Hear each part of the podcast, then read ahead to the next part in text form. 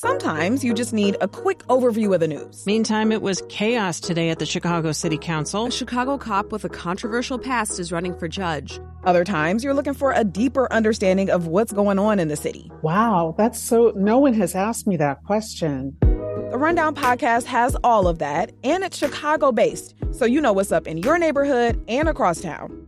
Listen to The Rundown wherever you get your podcasts or at wbez.org slash rundown. Ladies and gentlemen, from WBEZ Chicago, this is Nerdette Recaps Game of Thrones with Peter Sagal.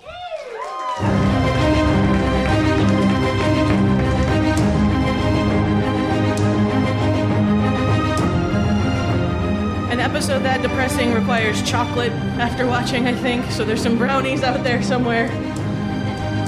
They're laced with No, Xanax. here they That come. might help. That'll help. Thank Hello you, thank and you. thank you for listening to Nerdette Recaps Game of Thrones with Peter Sagal. I am Greta Johnsen here with Tricia Bobeda and Peter Sagal. And there's would be me. one thing that we want to let you know about how this works, and Peter, I think you should explain it right off the top. There's a jingle. Oh, I'm sorry. Yes, I. You looked at me and I responded with my usual blank expression of ignorance. yeah. So- it's live, Peter. So here we are. We're at Cards Against Humanity headquarters in Chicago, Illinois, and uh, we want to thank them, Cards Against Humanity. We want to thank our friends at Pipeworks Brewing Company for free beer. Free And beer. we want to thank all the fabulous nerds who came out. Beautiful uh, braving the rain and ignoring the uh, hockey playoffs. Yeah. Do you do you guys need like score updates or something? We can have Joe in or back. Conversely, no, do you- no, I love how much they don't want to know. Good. Do you need to? Do you need to know? Oh, well, that's a bridge too far. I am offended sir. by that. Does anyone here need to know what hockey is? Does that? but we're here. This is very exciting. We're going to do our last podcast for the season five of Game of Thrones live in front of you. And as a special treat, uh, a few weeks ago on the podcast, I said something particularly Just man- that one time. Just Just, the the, one once. I said something particularly mansplainy.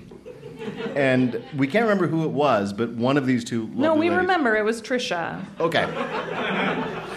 Tricia said, you know, what we really need is when you say something offensively repressive like that, we should have like a patriarchy jingle. And, everybody now agreed. we do. That was a great idea. So, my friends, uh, Paul and Storm, uh, famous uh, comedy nerd singers, have created a series of patriarchy jingles. And what we've decided to do is, is we're going to let the ladies invoke it when, when they feel necessary. You're When kind of over explaining this, so let's hear one. Patriarchy jingle, please. If Peter's opinion falls in the forest, does anybody give a shit? There you are. So Peter- when warranted, you'll hear a patriarchy jingle. And and and I literally asked for it. So You did. This was Peter's idea in his defense of the patriarchy. in defense of Peter and the patriarchy. This was all his That idea. is always defending the patriarchy, guys. It's, It's kind of a true. problem because in our podcast relationship. Yes, I'm I'm sexist, oppressive, and mansplaining, but I feel vaguely bad about it. It's that Catholic guilt, right, Peter? Mm, yes, that's exactly what it is. Do you even know me?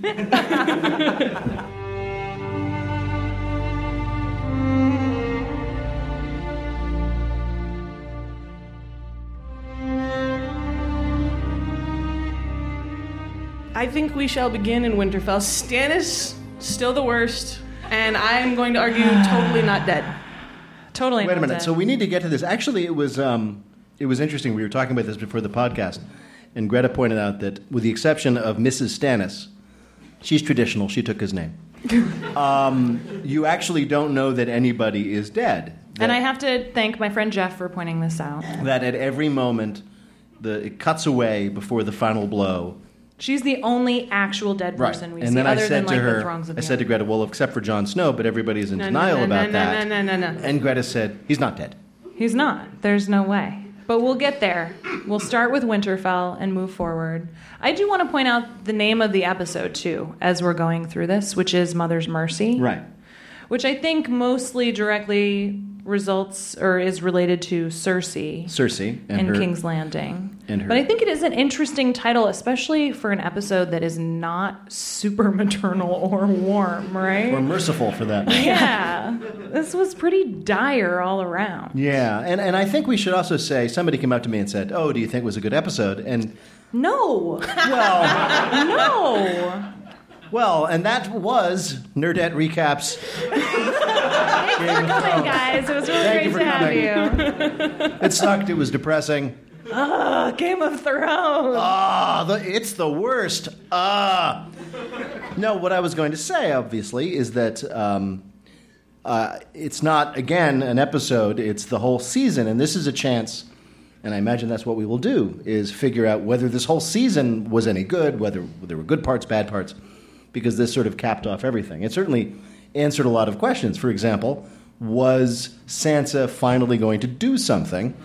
Sansa Stark. Okay, reasons I was disappointed with this scene. I'm just going to talk about why I was disappointed in each. And of so we're we're, we're gonna we're we're starting them with Winterfell. Yeah. yeah, Okay. as did the episode. Did it? Yeah. right? With Stannis getting a bunch of bad news, like everybody had abandoned him and his wife was hanging from a tree. Yeah. Which I called, by the way. I I predicted It was a little that. creepy. Sometimes Greta has premonitions as we're watching the episode live together, and she. And usually they're like completely unfounded and they don't ever happen. but she was right. She yeah. said Stannis' wife is dead, and there she was. Yeah. So good call. Thanks, thank you, thank you, Tricia Bobeda. But yeah, Sansa Stark. Why I was disappointed And Sansa Stark. Go on. when she dropped that northern shiv after unlocking the door. Why did she not take that with?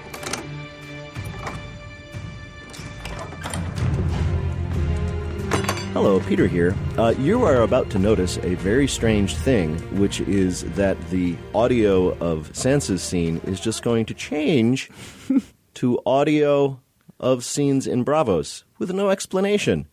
And the reason is, is when we were recording at Cards Against Humanity headquarters, we had a technical error and we lost a good part of the discussion. So what we're going to do is we're going to continue with this podcast right now. Lots of good stuff to come. And in a special bonus episode, we will recreate that discussion and cover all those burning questions that you had about Sansa and her corkscrew. And I'm not using that as a euphemism.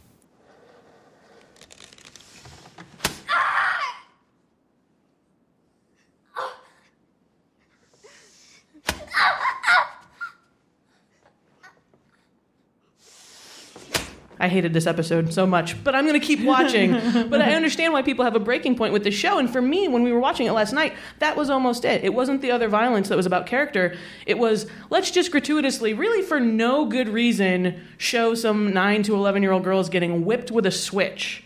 We did not need to see that on screen. That was not necessary to the plot. We already knew Trant was the worst. Well,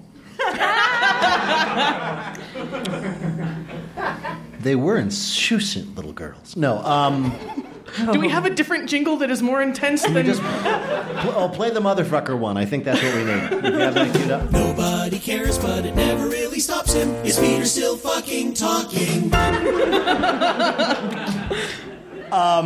in the sense, first of all, uh, you don't actually. I I was a little freaked out too, and I, I noticed when I was rewatching, you don't actually see him hit them. It's all very skillfully done. Thank you, Peter.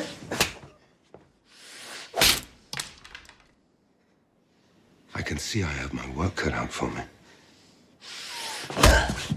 And then, shortly after he does those things, he's blinded, stabbed, gagged, and essentially tortured until he's killed.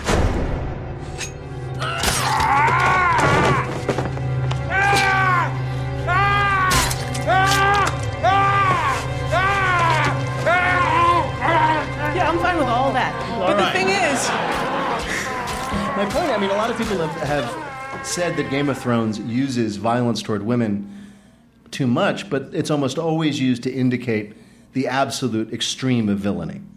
It's the, I mean, the worst people are the are to use George R. R. Martin's word, the rapers and the abusers of women. That's how we establish it in a world in which people are constantly killing each other in the course of their day. The worst people are the abusers of women, and either they loom above the show like these huge, you know, boss level villains like Ramsay, or they're immediately and horribly murdered. He did get his own. I will. I will give you that. Yeah. much, At least. Do you know who I am? I can't hear you.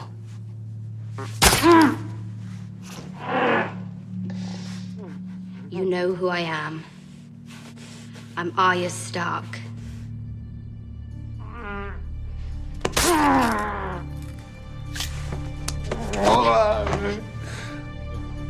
Do you know who you are? You're no one. You're nothing.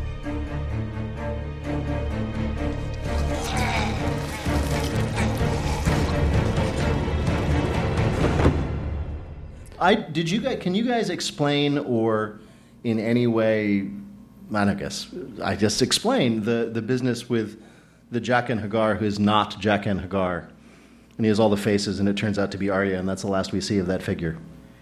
My understanding of it, having not read the books, is that I mean there is actual magic at play with that death cult, whatever it is that they have things that they can do with the faces, right? Like Arya being able to put on a face, she's not ripping it off like a rubber mask, like Mission Impossible 17. It's something a little mystical and magical about the way she's able to use it. So it's unclear who actually died, or if no one died, or if you know he. he he's clearly a force larger than any single figure in that world. But I think it's interesting that it's not the girl. The girl is now becoming his sort of right hand gal. Uh, stays the same all the time. We haven't seen her change yet, but we know that he can do that. Right.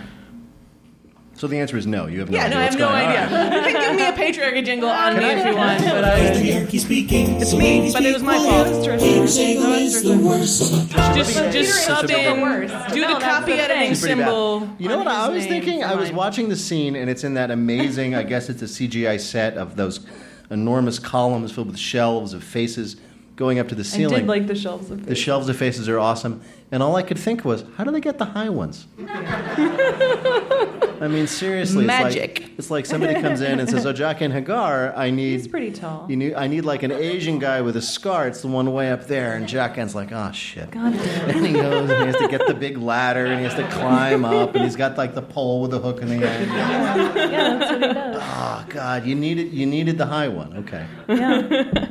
All right, Dorne. Can we go to Dorne. Dorne? So something happened finally. Something happened finally. So that could have happened in two scenes in any episode of this whole season. And we could have had like eight more episodes of Bronn singing, going "Who cares where?" But the the Bronn the Bronn storyline did not make it worth everything else that was I- happening. I, think we can say though, and this has been five seasons of a very intense, dialogue-heavy, very written, well-written TV show. I think we can say, what is the line? You you want a nice girl, but you need a bad pussy. Is the single Artistry. stupidest I think a thing? good girl. A good girl. You need a good girl. You want a good girl, but you need a bad pussy. Is the single stupidest line uttered on this TV show in five yeah, seasons. I think so. Yeah, Tricia was like- pretty pissed about that too, That's frankly. 50 hours of dialogue-heavy television, and that's the winner. That's the single dumbest the line. The dumbest line, I think. Well, It's and you- not even grammatically correct. no, really, I wanted Stannis to pop up and say, you know. I mean, I don't know how you'd correct the grammar. It just doesn't make any sense. Anyway, moving right along. Well, and you know that Myrcella and, and Jaime are doomed because they had such a nice moment. Yeah, I, yeah, I, although that was so, the, the the bathos of that scene it was like, well, there's something I really should have told you Oh, yeah. a long It was time ago. heavy-handed. It was. Oh, and then I was like, oh, you don't need to tell me. Yeah. Oh, I already know No, I I'm think okay I with it. always that I am the. It subject makes of an me incestuous happy. union, and I'm so happy. And I'm glad. I'm glad that you're my father. I like it. I kind of like it. And really, I was like, you're letting him off the hook Yeah. because I really, what I really wanted the scene to do was like, well, turns out I'm your father. I fucked my sister.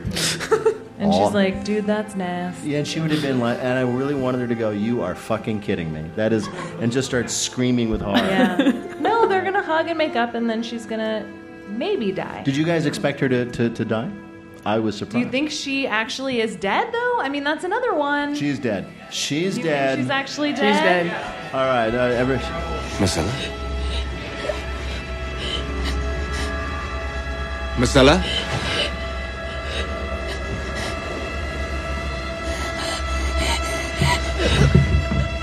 Myrcella?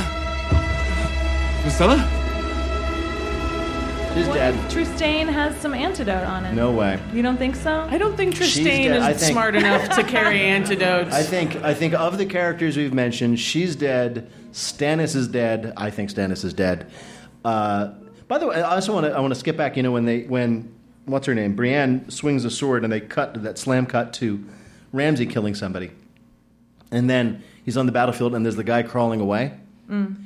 Have we not watched enough TV to know and movies that if you're wounded on the battlefield, just fucking lie there. Just Do not crawl away stop when moving. the enemy is standing right there. I surrender. Just, just, just think. Just lie there and concentrate on rotting. Just do some rigor mortis. Just whatever you know. Try to attract flies.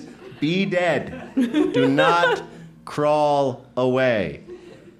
Thank you. That was a public service announcement from Nerdette Recaps Game of Thrones. The wisdom of the ages wrapped up in the body of a short, bald game show host.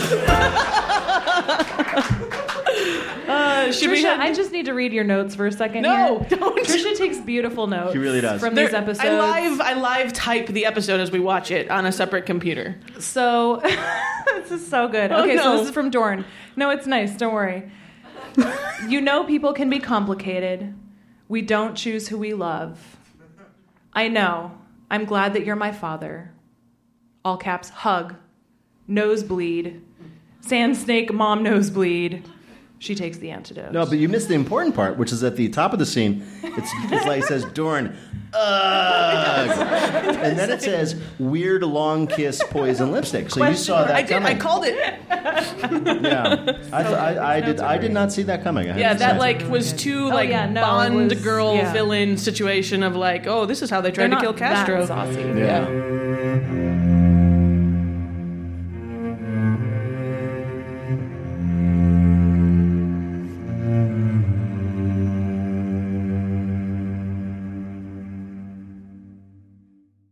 Sometimes you just need a quick overview of the news. Meantime, it was chaos today at the Chicago City Council. A Chicago cop with a controversial past is running for judge. Other times you're looking for a deeper understanding of what's going on in the city. Wow, that's so. No one has asked me that question. The Rundown podcast has all of that, and it's Chicago based, so you know what's up in your neighborhood and across town.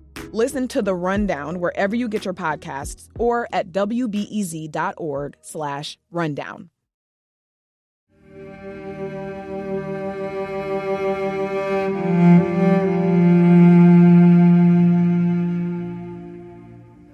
Okay, so we're good on Dorne. We're Yeah, good on we're Dorne. going to There's nothing Meereen. left to be said about Dorne. So we have Nothing left to say about Okay. we have the clip of the dragon, which I know isn't exactly happening in Meereen, but we're calling all of that Meereen.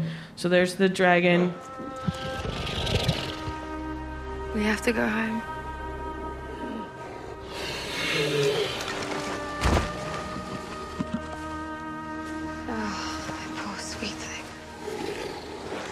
Does it hurt? We have to go home.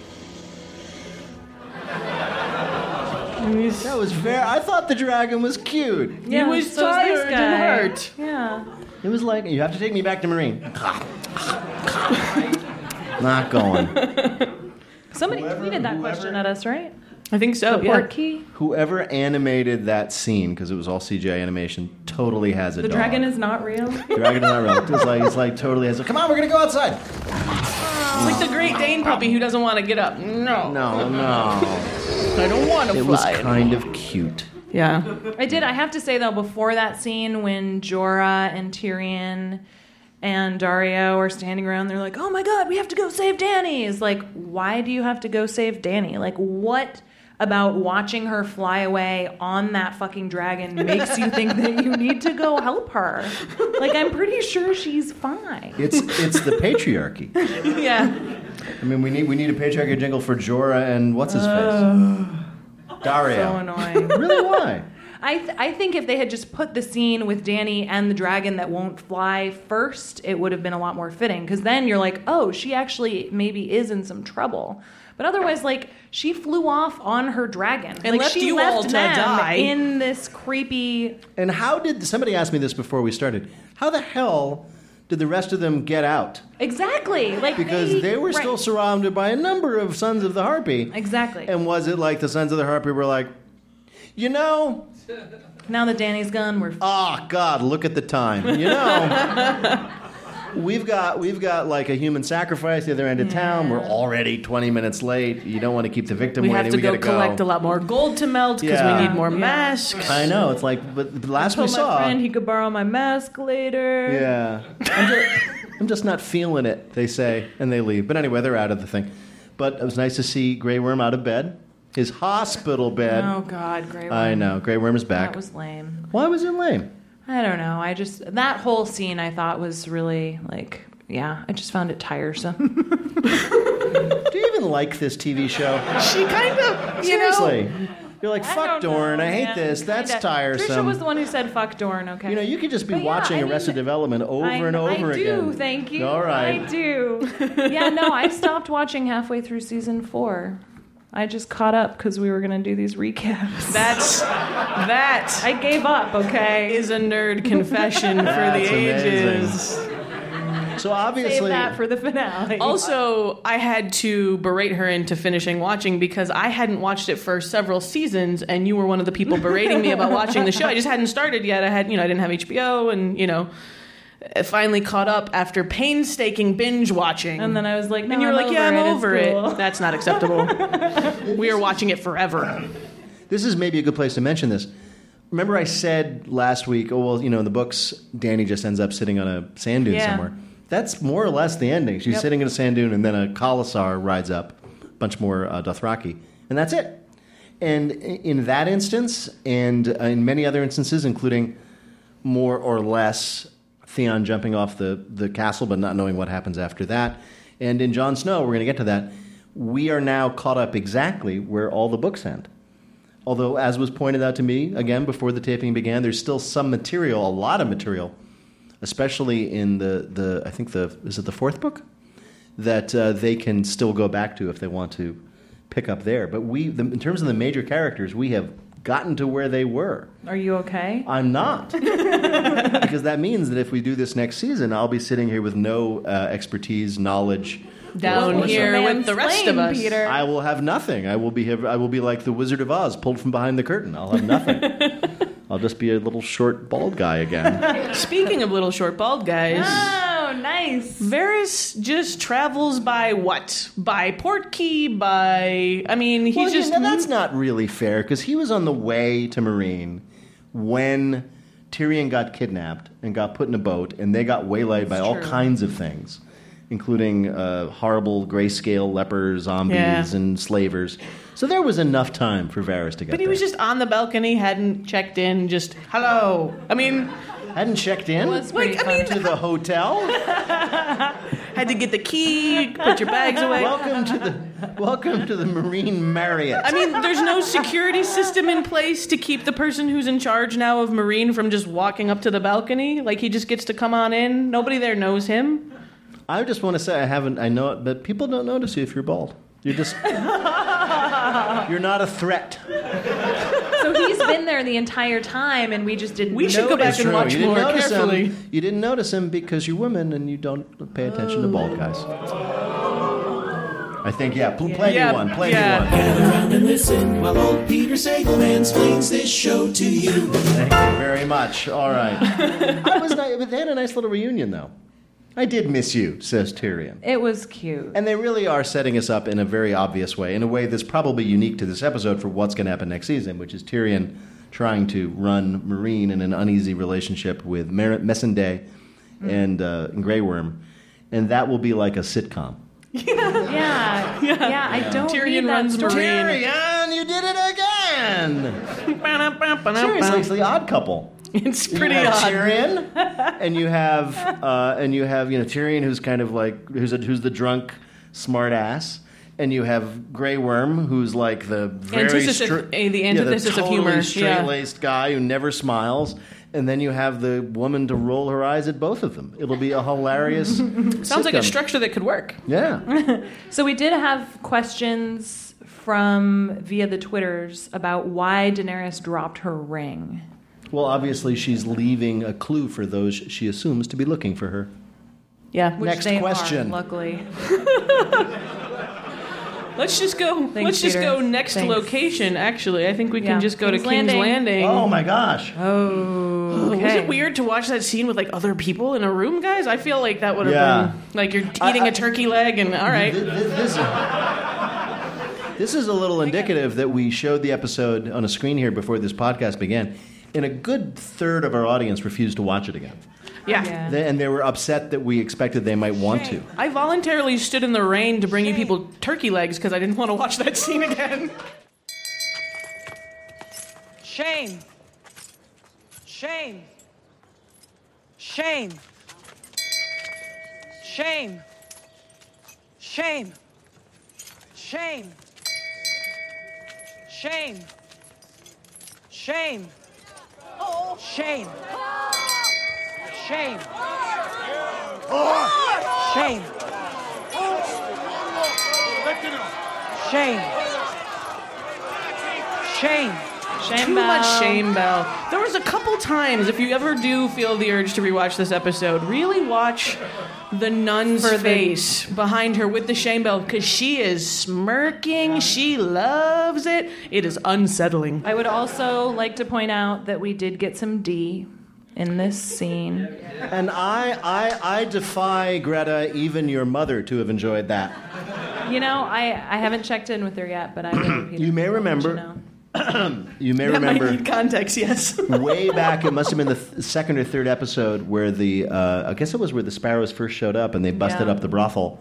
The High Septon. the for, former, I guess, High Yeah. Septon march down the road naked, and uh, I said, "Keep your eye on that."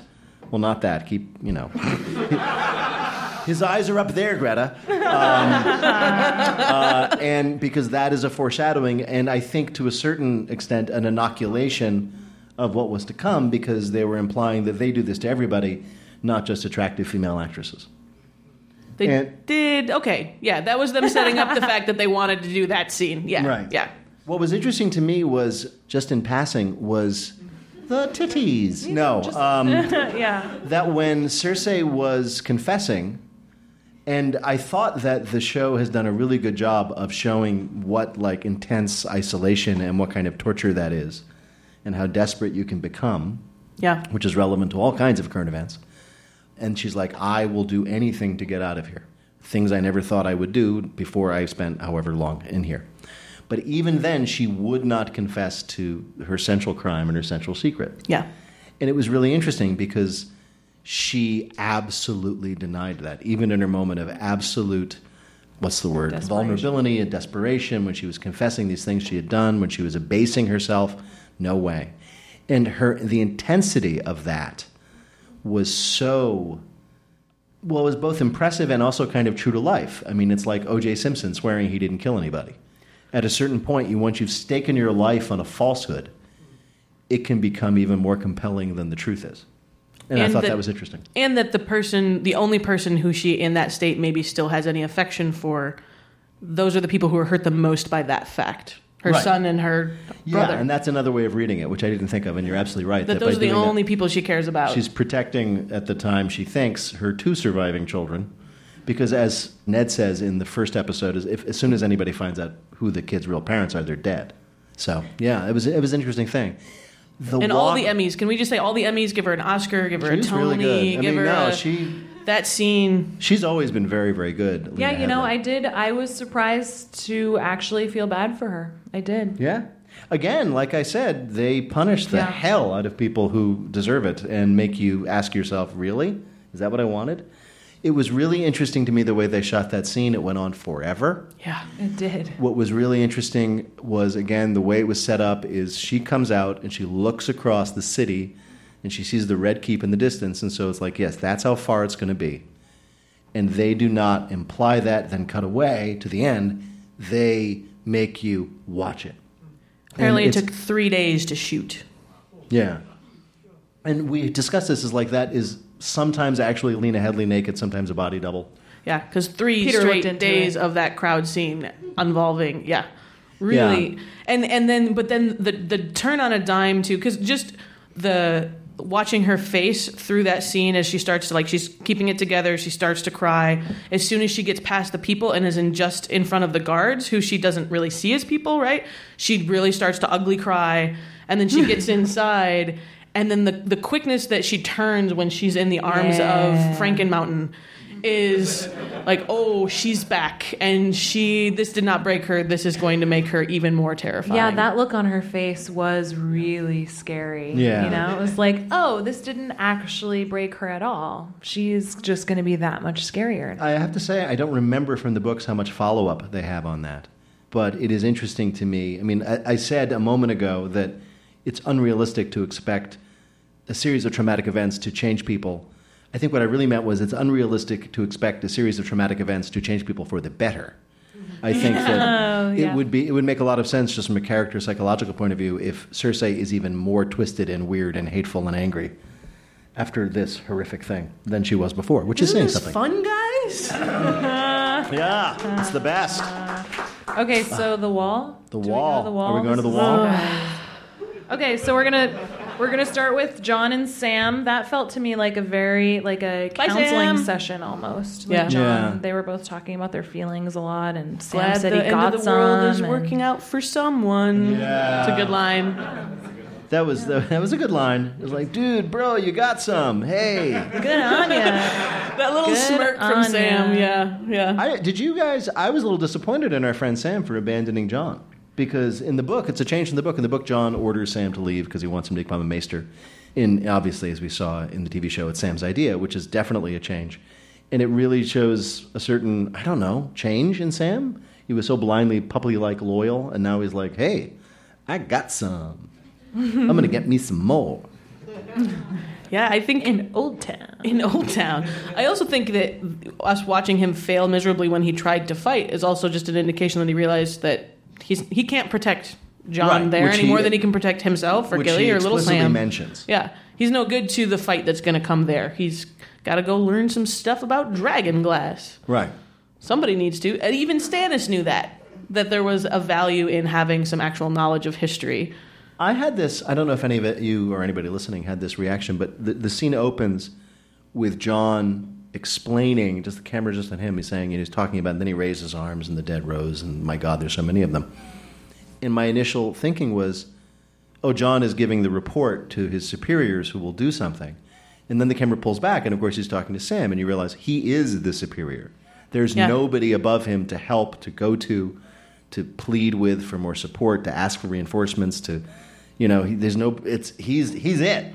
And in a weird way, that made Sam's saying, oh, by the way, oh, that was really interesting to hear, Jon. I'm, I'm really sad about the, the zombies and uh, everybody who was killed and uh, all the bad things.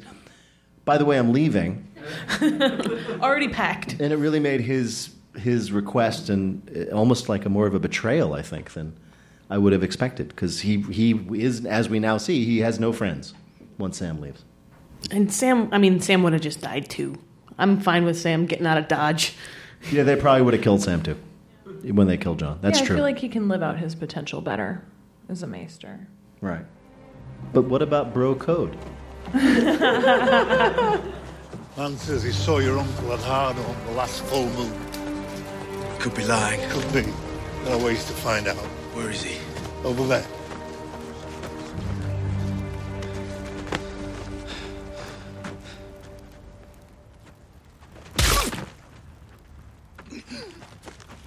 For the watch.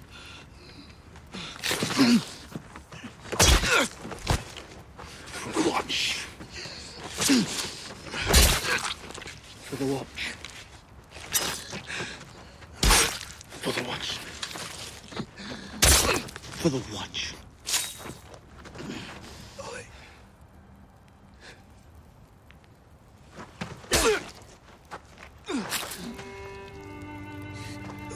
For the watch. So here's the question, everybody. Wait. Well, first, I want to ask you this: Do you think that the, shall we say, mutiny, the reaction of the Black Brothers for the Watch, was justified in their eyes, even though we know that Jon's the best? Do you think that the, yeah, a little clap for Jon. Oh, wow. Do we think? Do we think clap. that from their perspective it makes sense? No. No, they're dicks. Anybody? Yes. Yeah. Yeah. Uh, uh, let me ask you this: Does anybody say yes who didn't read the book? ah, really? Okay. Because in the books, Jon's behavior is. I mean, I think actually George R. R. Martin he has many many skills, but one of the things he does in that section of the book is Jon is doing all these things that make sense to him, um, including bringing the wildlings to the wall. His actions are more extreme for, in various and complicated ways. We'll explain. But like one thing he does, he says, "Okay, take these bodies, put them in cells, and watch them because I want to see if they come to life." And you realize that from someone who hasn't seen what Jon has seen, That sounds that's crazy. Crazy. Mm-hmm. so when it happens in the book, and the same thing happens in the book, and that's how we find Jon's stories ending at the end of the fifth book. He's like, yeah, I can see how he screwed that up. He really acted in a way that was totally crazy and alienating to his crew, and probably made them think their lives were in danger by his actions. There was this moment too when I was watching the blood grow in the snow Yeah. behind Jon, where I thought, but he can't possibly be dead because he's the best one. And then I was like, oh shit. but Remember what happened to Ned Stark? One. That- yeah, so that brings up to the second question, and this is the question that has been obsessing readers of the books for the last three years: Is Jon Snow dead? No. No. Does anybody have any evidence as opposed to they really don't want him to be dead? I I have a reason. It's Melisandre, Melisandre, man. thank like you. that is so awkward for her to have just shown up otherwise. Yeah. We know she has powers. I could, you could argue that she knew all along that Jon was really the one who ha- is the He's rightful the heir to the Prince throne. of Prophecy. and that's why she tried to do him. And so obviously she would show up at this really convenient time to bring him back from the dead. Well, I will say this: I have been wondering since they had the scene with the Brotherhood Without Banners and Beric Dondarrion and his resurrection, why they bothered with that bit if they weren't going to do the Lady Stoneheart stuff, which we talked about last time, and they didn't do that. So why has that promise of resurrection been sitting around for two and a half seasons? If this is, I mean, if they're not going to pay it off, and it seems as if they might pay it off with good old Jon. And tell me this because I went down an internet rabbit hole last night to make sure that Jon isn't dead. In the book, the last thing he says is ghost. Oh. So he can hop over into his direwolf. Hop over. and just like be a wolf for a while, like Animorph style. and then let the red woman do her thing. And then With it's his like, it's all good. It's all good. This is my really well informed internet theory. I can tell you put a lot into that. Wow. If Can we hear, like, how many people here think that Jon Snow is legitimately actually dead? Wow. Okay, we've got a couple. We got a very Thank few. you for being audacious. it's, it's enough to very interesting. I mean, I because I I kind of stand with those people. It's very hard for me to, even though George R. R. Martin has done two things. A, he has shown that he will kill off anybody whenever he wants. And secondly, he, as I described, especially in the book and also in the TV show, justified the death so that it makes sense from a narrative point of view. Yeah, but Jon Snow. That's the other argument. Basically, it's like, well, you know, you, you have a narrative which really has shown itself. Yeah, but Ned Stark. We liked But him. the story is about the Stark children, right? Like Well, the main we thought characters. the story was about Ned Stark. There are other Stark children still out there. Who thought the story was about Ned Stark, though? Really? Everybody did. Everybody did. It's Sean For Bean. like two episodes. When does Sean Bean die unexpectedly? Come now. Keyword being In. Game of Thrones. In everything. but that's another story. So no, I mean basically the only reason the only reason to think that Jon Snow is still alive is because everybody wants him to be alive and also And everybody also, it's really fucking awkward that what's her face is there if she's not going to be. I, can I give? Can I, I don't know the name of the actress playing Melisandre, but her look on her face when she came back, and they're like, "What? What happened to Stannis? And where's Shireen?" And she's like, she totally did a shrug emoji at them. She's like, Yeah, that weird well, you know, thing. I just I just need a moment. and I thought that was I thought that was some nice face acting, as we say in the business. Uh, but anyway, moving on. So Jon Snow may or may not be alive, and there's all kinds of internet speculation because, on the one hand, Kit Harington, the actor, said, "Nope, I'm dead. I ain't coming back." On the other hand, there were news stories that said that the actor Kit Harington was given a huge raise for season six. That's next season. Yeah. So, and and we just don't know. They could be playing with our heads. He he also it was interesting. He talked about getting what is now called the Tony Soprano walk. And the Tony Soprano walk is when the producers of the show come over to you and say, "Kit, come here," and you walk away. And they tell you you're about to die. That's what's now called the Tony Soprano walk. I love that. That the HBO Tony Soprano must be such an interesting place to work. Yeah, yeah. They, they you know, they. Well, Tricia made me watch the little producers cut Yeah. thing after the yeah, episode. inside the episode. Yeah. where they never say anything. well, they did say that he was dead. They were like, "Yeah, here's where Jon Snow dies." But dying in a world where resurrection through Right, magic I is possible. You know, I still don't think he's dead, but I just felt like I should point out. I mean, it's TV. They do whatever they want. Right. There's magic in this world. I, for example, dead for sure. I, for example, gave up on Aliens after the second movie, so Newt is still alive, and she's doing really well. That's what I, in my world. She's great. She and Sigourney Weaver and Ripley are still still in touch. They talk every day. really? Oh yeah. Gonna keep going. with Yep. It? Oh, okay. No autopsy on my. None. Didn't happen.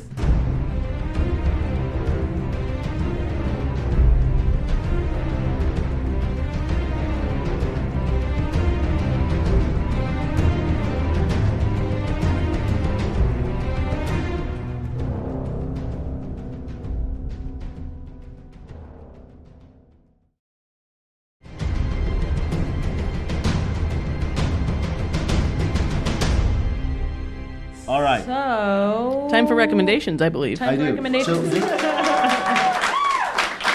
So really quickly, we've kind of been doing this the whole episode. We've been giving some predictions. So my predictions, just to round up, are uh, Stannis not dead, Jon Snow not dead. I just, you know, I just a lot of people not dead. My predictions, not so much death as we think Yeah. from this. I will say, I think I've said before, I don't like making predictions when I don't have any inside knowledge to make me seem smarter than I are.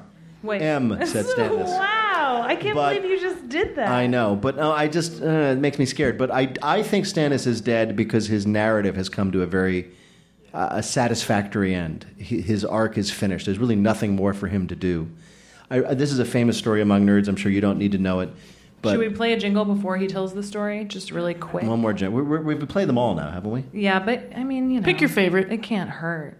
If Peter's opinion falls in the forest, does anybody give a shit? It's a good one. That's a good one for this. Do you remember in? Uh, you've all heard this story that for the third Star Wars movie, the third real Star Wars movie, Return of the Jedi, Harrison Ford pleaded with George Lucas to kill off Han Solo, and his argument was there's nothing more for him to do, and Harrison Ford was right.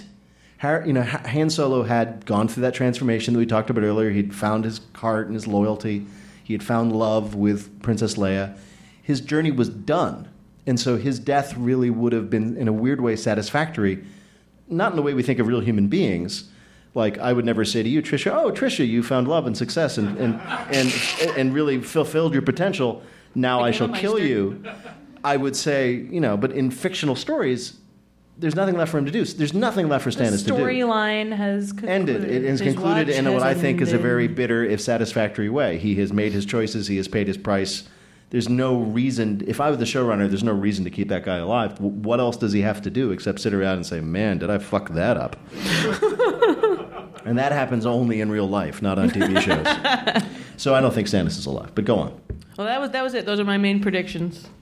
Greta, what do you think happens in season six, or what do you want to happen in I season six? I think Sansa is fine. Stannis is dead. Cersei is pissed. Jaime is in trouble. Dany is screwed, and Jon Snow is coming. You just want a job writing the episode descriptions. I do. For IMDb. That's exactly what they read Yeah. What did the episode description say about oh this? Oh my god! all Jon. Snow encounters a problem. You know, that's, they're always so. They're always so mild. I'm gonna look it up. Stannis has a, Stannis Stannis, has a bad Stannis day. encounters some difficulty. Good. Stannis has a Hold on, bad I'm gonna look it up. There will I be have no to. siege. Brienne, I will say Brienne is standing around somewhere outside Winterfell, so I bet she hooks up uh, in, Yeah. of course, the chivalric sense. Maybe she'll with run Sansa. over in time to catch Sansa when she jumps off. I could see that could happen. No, I, I really, I, I have, I, I, I have no predictions other than the obvious. We'll see lots more of Tyrion and Meereen. We'll see, obviously, what happens with Theon and Sansa. I think they're alive. Um, I don't think. I think it would be really disappointing if we if we wait a year, a goddamn year, and we the first scene of the first episode is they're all standing around the broken bodies of Sansa and Theon. I may really quit the show if And that's like, what happens. Jeez, why did they do that? That was pretty dumb. You guys, this IMDb, can I read this? Yeah, this is the actual Oh episode my description. God. Okay. Stannis marches. Dany is surrounded by strangers. Cersei seeks forgiveness. Jon is challenged. Yeah, the, the, I four, do the, the want six that daggers in his have chest. that That's a challenge. Oh my god. All right. So predictions. But one of the things we wanted to do, and, and we will enlist our audience's help, is that Game of Thrones is now over for the year. Ten episodes. That's all we get every year. We're gonna have to wait till next April for season six.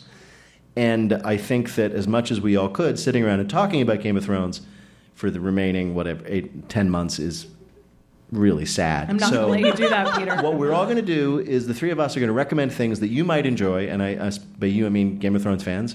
In the interim, and then uh, later on, uh, not very far along indeed, we're going to ask you guys, along with any questions you might have, you want to discuss or points you want to make, if you have any recommendations of things that your fellow Game of Thrones nerds might enjoy, to uh, based on their love of Game of Thrones, to spend the time and expand their universe in the next ten months.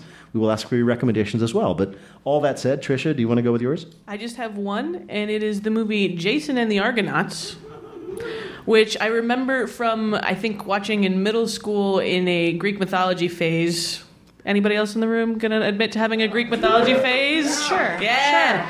I'm with my people. Obviously. I just, you know, there's not many rooms I can like shout that in and get like that much positive This is feedback. it's really nice. Nerdette, you guys. Uh, so that movie is fun because you know if you're missing the skeleton army of Game of Thrones, you get a very comical one in that film, and uh, it's it's a lot of fun. It's it's campy in the way that a lot of the stuff we were playing as pre-roll is when you look back on it, but it's also a fun telling of the tale of the Golden Fleece and Jason and all of that. Greta? I am going to recommend a book because I don't watch movies and I read a lot of books. And I'm thinking actually this is a trilogy, which also kind of fits into the whole Game of Thrones thing, right? Except there's supposed to be seven of those. But anyway, His Dark Materials. The first book is called The Golden Compass. Yes. These are books for young readers, but I guarantee you will like them even at your advanced ages. the Golden Compass is written by Philip Pullman, and it's not, they're very distinctly different storylines, obviously, from Game of Thrones. This is not really like a medieval story of who will take over the Iron Throne. But there are some parallels. The theology aspect, I Mhm. think, is really strong in the Golden Compass and in a way that is sort of similar to Game of Thrones. And there are like creepy spirit animal things that are sort of like the dire wolves. And also just the magic of the north, I think, is Yeah. really strong in the Golden Camp- Compass. And yeah, coming from Alaska and, you know, love They're, they're arguably better books than the Game of Thrones books. Yeah, they're, they're really beautiful. excellent, excellent books. One So of the The reasons, Compass. one of the reasons I love those books and completely uh, endorse your, your recommendation is you Thanks, remember. Peter. Yes, Greta. I will allow it. Is that we really wasted some of those patriarch jing- jingles before we got to that moment? a lot of- No, is because He's remember feeling the whole, free now whole 'cause he deal, the thinks whole, we ran out of them. The whole, Wad. The whole ridiculously stupid thing about Harry Potter being satanic and like you know very conservative Christians saying you can't read Harry Yeah, Potter. yeah. His Dark Materials, the trilogy, is actually satanic. Satanic. It really is. God is the enemy and Satan is the hero. And somebody once asked Philip Pullman, the author, about that. Like, why don't the people who were also upset about Harry Potter, why don't they cotton on to the fact that your books are genuinely Satanist? And he basically said something along the lines of, the people who would be upset about that are too stupid to understand my books. yeah. The So there you go. And then he dropped the Check mic. it out. Compass. It's really good. I have two. Uh, I, I- well, technically three. I'm going to say three. Uh, very disparate recommendations. One is a TV show. I've mentioned it on this podcast before. It's Spartacus, which is known as Spartacus on Starz, and you can watch it on Netflix. I think it's there now. If you're not a Star subscriber, and there are certain things that hasn't come with Game of Thrones, and certain things it does not. And the things I will stress the things it does not. It is not nearly as well written or produced. It doesn't have the same seriousness of tone. There's not as many conversations about broad themes of civilization and humanity and politics. But it has uh, three things that I think Games of Thrones watchers enjoy. First of all, lots of gratuitous nudity. If you thought Game of Thrones had lots of racks and butts, oh, wait till you get a load of Spartacus. Um, in, an incredible amount of over the top violence. It's insane. Really? If you Like, wa- if- More violent? Someone in the audience just went, no, it's if you, if- If, you saw the movie 300 and you were like, I like this, but I wish it had more computer generated spurts of blood as people are bisected by sword, than Spartacus is for you. So if you like your fight scenes and you like your gratuitous nudity, this will absolutely tide you over to the next season of Game of Thrones. But it actually has something that makes it worthwhile more than just the gratuitous fights and nudity, which is like Game of Thrones, it is a show about a place and a time, in this case, Rome, ancient Rome, where anybody will and can do anything they can get away with. We talked about that. One of the things that make Games of Thrones so interesting is there's no rules, there's no laws other than the laws people make. So people can betray, can kill, can murder if they think that the people they're fighting will give them a chance to do it, and there's no punishment. Like Game of Thrones, it has a habit of killing off beloved characters, which keeps you on your toes. What's interesting about it is that they film one season with an actor in the lead who then tragically died of cancer. Really quite well, not funny or interesting at all. What it means is is that what was supposed to be a multi-series event, really only the first season in my view was worth watching. So watch season 1 of Spartacus and then things changed because they couldn't help it. The book recommendation, two books actually about so four things. Yeah, man. Spartacus is a season and then two books. That's three All right. things. Uh, two, late. two books. Can't two do books math after about 10 two- p.m. Two books set in the medieval world, which uh, I really enjoyed reading, uh, and they're very readable. One is a fiction book called The Fool's Tale by my old friend Nicole Galland. Really good, set in medieval Wales. Hmm. It's a love triangle set in an interesting medieval time when the politics were much like Game of Thrones, with some action but mostly a lot of intrigue, and it's really quite good. And the last one is a book that no one else has ever I've ever seen it mentioned. It's called The Galleys at Lepanto. And it is about it's a nonfiction book. It is about one of the most important battle you've never heard of.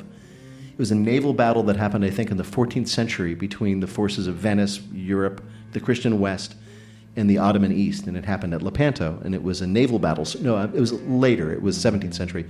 Cervantes fought in it. He was there, what?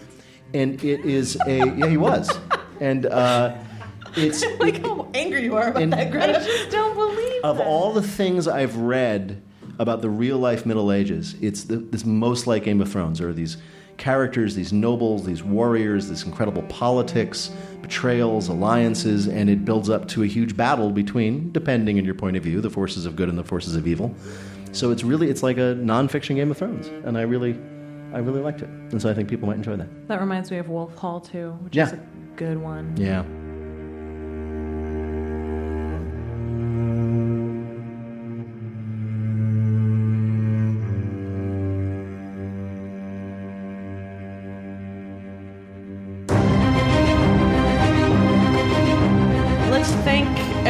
To thank. We do want to thank WBEZ and Joe Deso and Brad Helm Deso for Brad Helm. making the show possible tonight. Andrew Edwards of Blue Police Box Music wrote our theme song. Paul and Storm wrote our patriarchy jingles. the good people of Cards Against Humanity are letting us use this fabulous space that they have. Thank you to them. Thank you to Pipeworks for the free beer. Yay, Pipeworks. And thank you to Southern Pitch for braving the rain, coming out and providing you all with turkey legs. So thank you, everyone. And thanks to all of you for coming, guys. Yeah, thanks for making it out Thank here you in for the listening, rain. and we really appreciate you being here. Thank you all for coming and joining us at Nerdette Recaps Game of Thrones with Peter Stannis Sagal. may be the worst, but you guys are the best. Yay! Thanks, everybody. Get home safe. Go Hawks and stuff. Hey, Peter, thank you too. Yes. Oh, This God. hilarious. Yeah, thanks, I Peter. had uh, the, the scary thing is I've had so much more fun doing this with you than I do doing my other show. that it's actually terrifying. And I'm a little concerned. We're gonna about give my those life choices. jingles to your show, Steph. Yeah, he's hoping. No, well, but I thanks think of again, you guys. Thank you guys for coming and thanks for listening. Have a good one.